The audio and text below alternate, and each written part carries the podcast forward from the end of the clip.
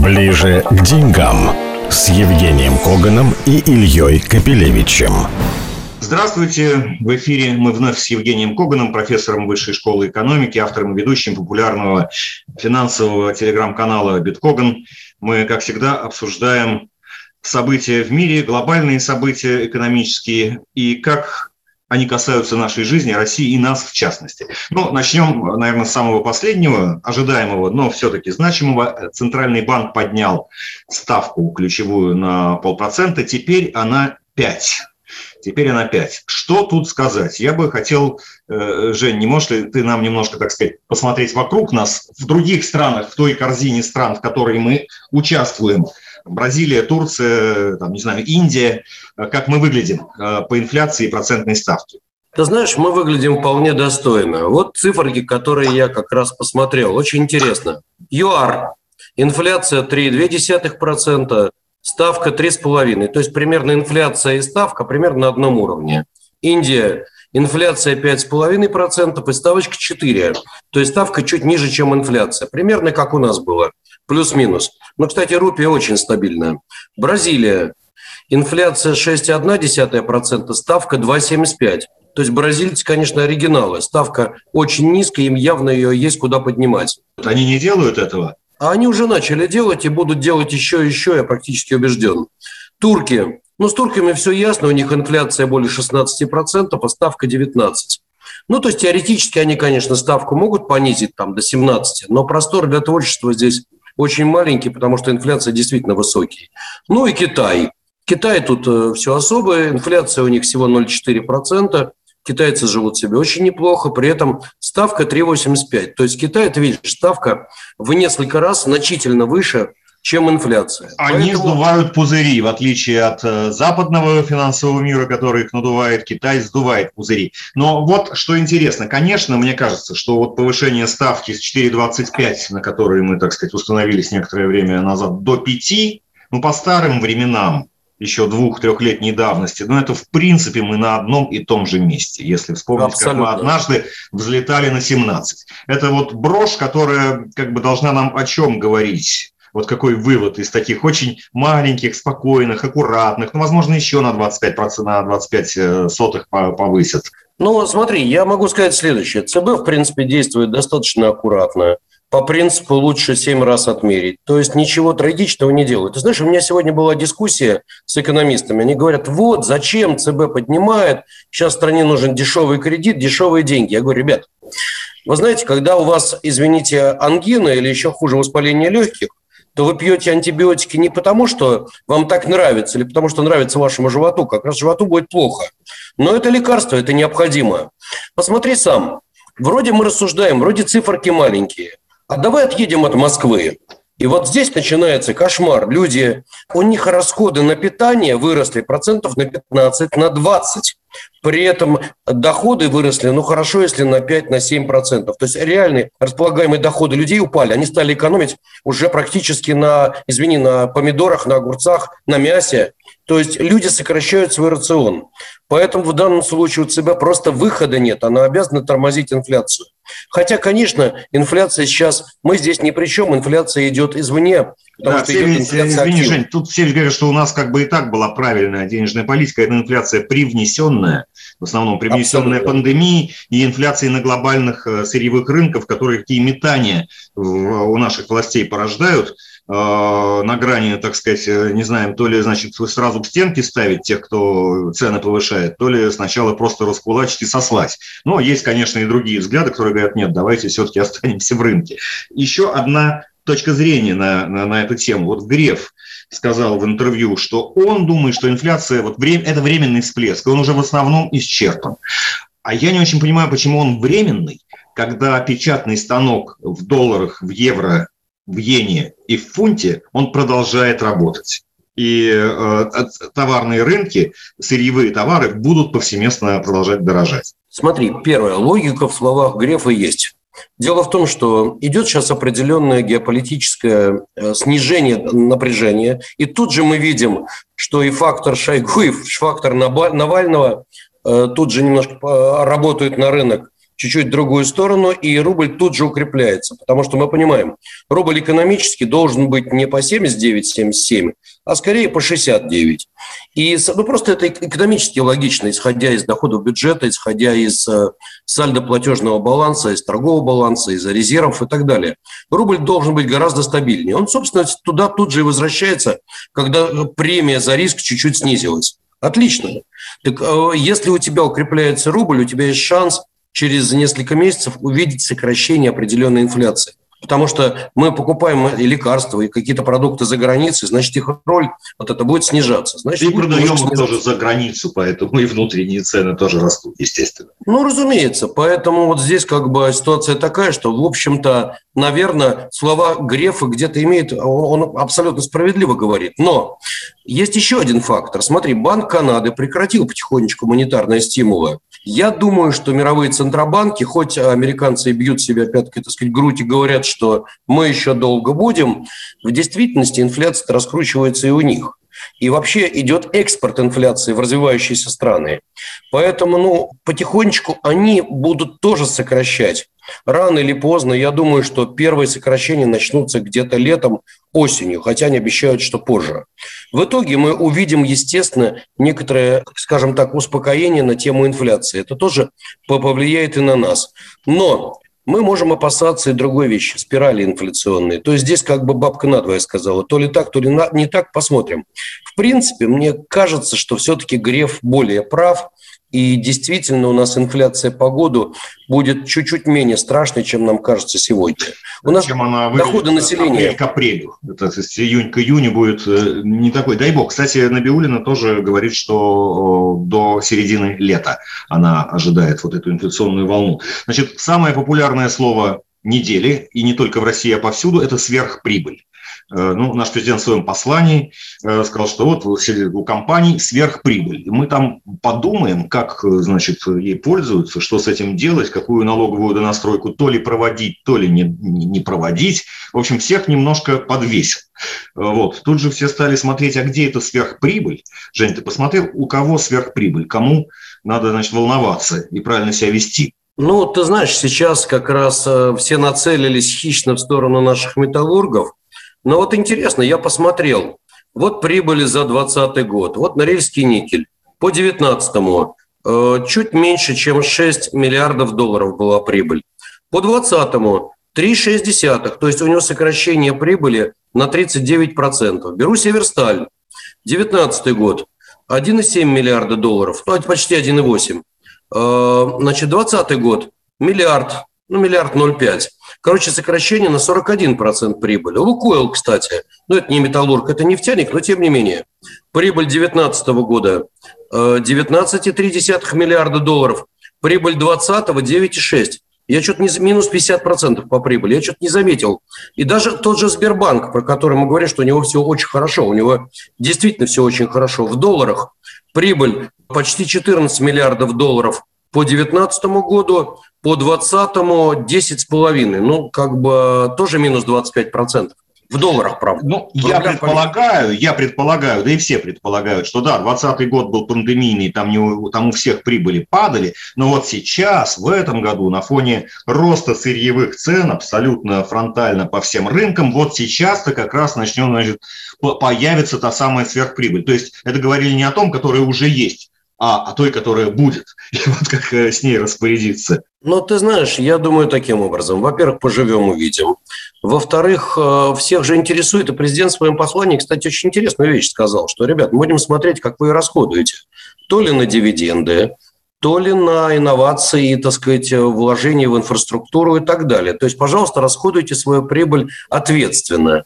Но довольно интересный пассаж. По сути, свои государства теперь хочет э, уже смотреть, как ты расходуешь свою прибыль, частная компания. Ближе к деньгам с Евгением Коганом и Ильей Капелевичем.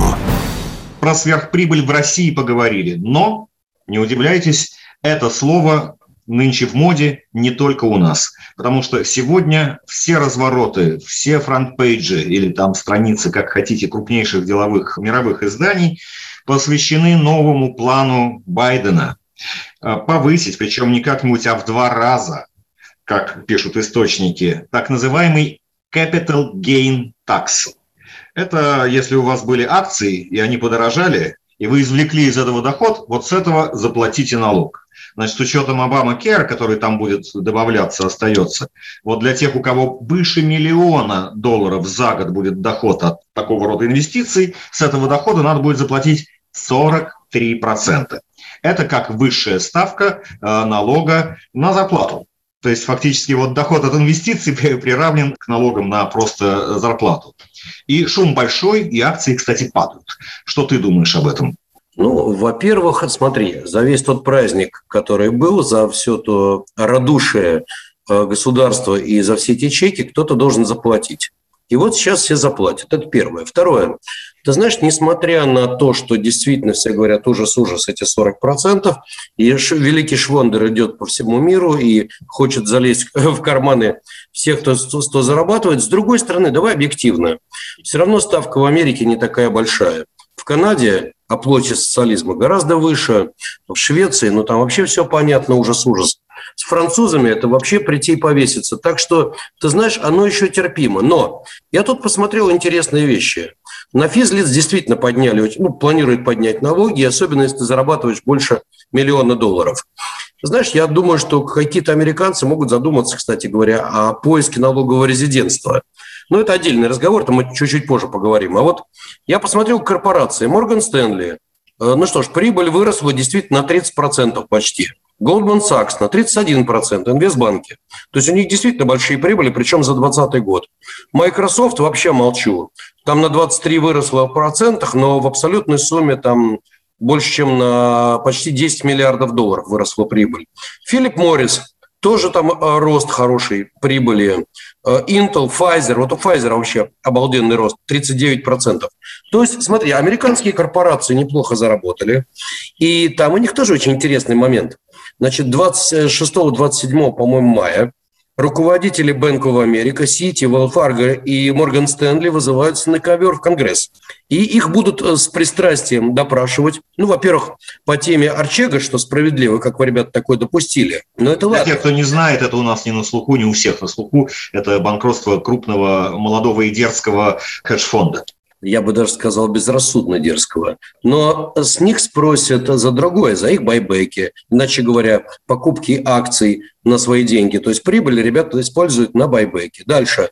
За высокие дивиденды, за найм э, на работу сотрудников по совершенно космическим ценам. Короче говоря, социалисты, которые пришли к власти, сейчас вызовут на ковер руководителей крупных американских банков и скажут, ребятки, а что-то вы как-то денежки расходуете не так. Но надо сказать, что вот эти планируемые меры на подъем налогов, они ударят не только по частным лицам, они очень здорово ударят по корпорациям. Например, в Америке, скажем, была ставка налогов 35%. Эффективная ставка до Трампа, которую платили банки, была примерно 30%. А нефинансовый сектор примерно 14%. А при Трампе, ну, вернее, при Трампе он снизил до 21%, не финансовый сектор 14%. Теперь смотри, у банков э, после того, как Байден планирует поднять ставочку, будет 28, это ставка общая, и у банков эффективная ставка будет примерно 19. Ужас, ну не ужас, ужас. Слушай, в действительности пощипать они хотят, но я не скажу, что там что-то драматическое. Короче, выдержат, никуда не денутся. Кто-то же должен заплатить за всю эту вакханалию щедрости. В конце концов, инвесторы и правда заработали.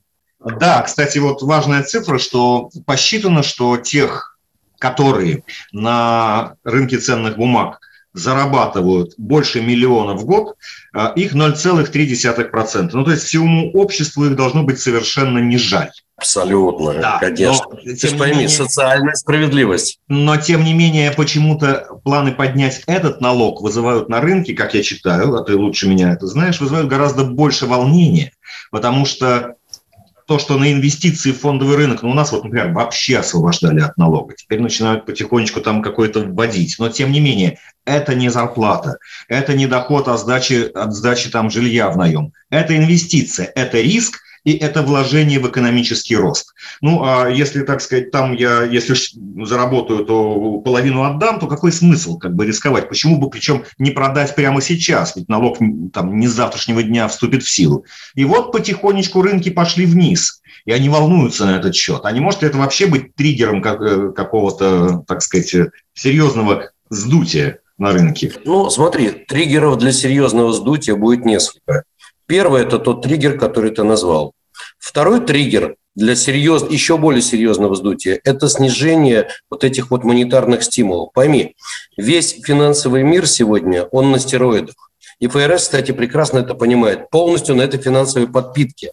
И в тот момент, когда вот это финансовое инжекшн, вот такой, знаешь, постоянный насос, который качает деньги, как только он закончит так активно работать, плюс будут подняты налоги, вот это вместе ну, наверное, да, даст негативный эффект для рынков, несмотря на то, что экономика будет восстанавливаться.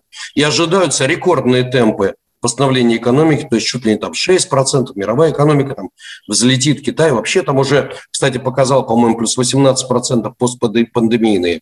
Ну, Но тем не менее... роста все-таки там значительная да, да, да, конечно, доля этих конечно. процентов это восстановление. Да, так вот, исходя из этого, наверное, действительно рынки начнут нервничать. И мой прогноз такой, что после мая летом нас ждет какая-то волатильность, прыжки на месте.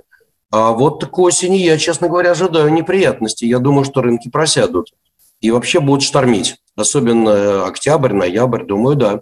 Ну, э, к налоговым, так сказать, новациям э, Байдена надо добавить, пишут еще и о том, что налоги на имущество повысят для уже среднебогатых, для тех, у кого свыше 400 тысяч долларов доход в год, а это уже большая доля населения США, при том, что налоги на имущество, на недвижимость в Америке и так довольно-таки высокие. Ты знаешь, вот все это в комплексе, это будет достаточно серьезный удар по американцам. И ты знаешь, вот эти доходы 400 тысяч, ну, как бы считается, что это у небольшой толики людей. Нет. Ну, нет, это 400 э, тысяч в год – это upper middle class по-американски. Это upper middle class, это совсем не так мало людей. И ты знаешь, многие из них задумаются. Это уже будет серьезно. Поэтому вот все это в комплексе начнет, ой, как нервировать рынок, ой, как нервировать. И вот как раз у нас Министерство экономического развития разработало законопроект о золотых паспортах для России.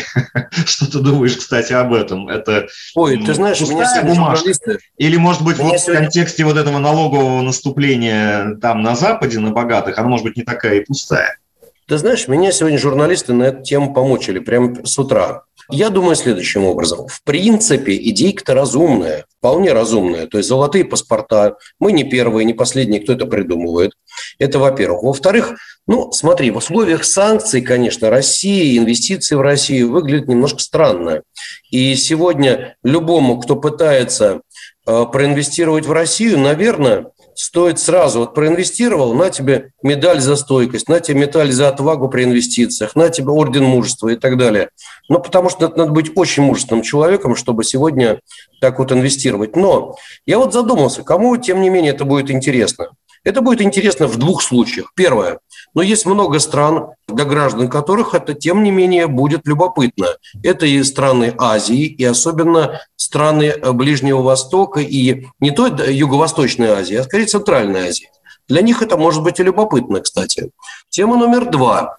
Ты знаешь, в условиях того, что весь мир поднимает налоговые ставки, и весь мир сегодня борется за права человека в плане «давайте пощипаем богатых», вот тут кто-то может и задуматься. Понятно, что это вряд ли будут граждане Америки или Канады, вряд ли это будут европейцы, но, слушай, мир не состоит из американцев и канадцев, и европейцев.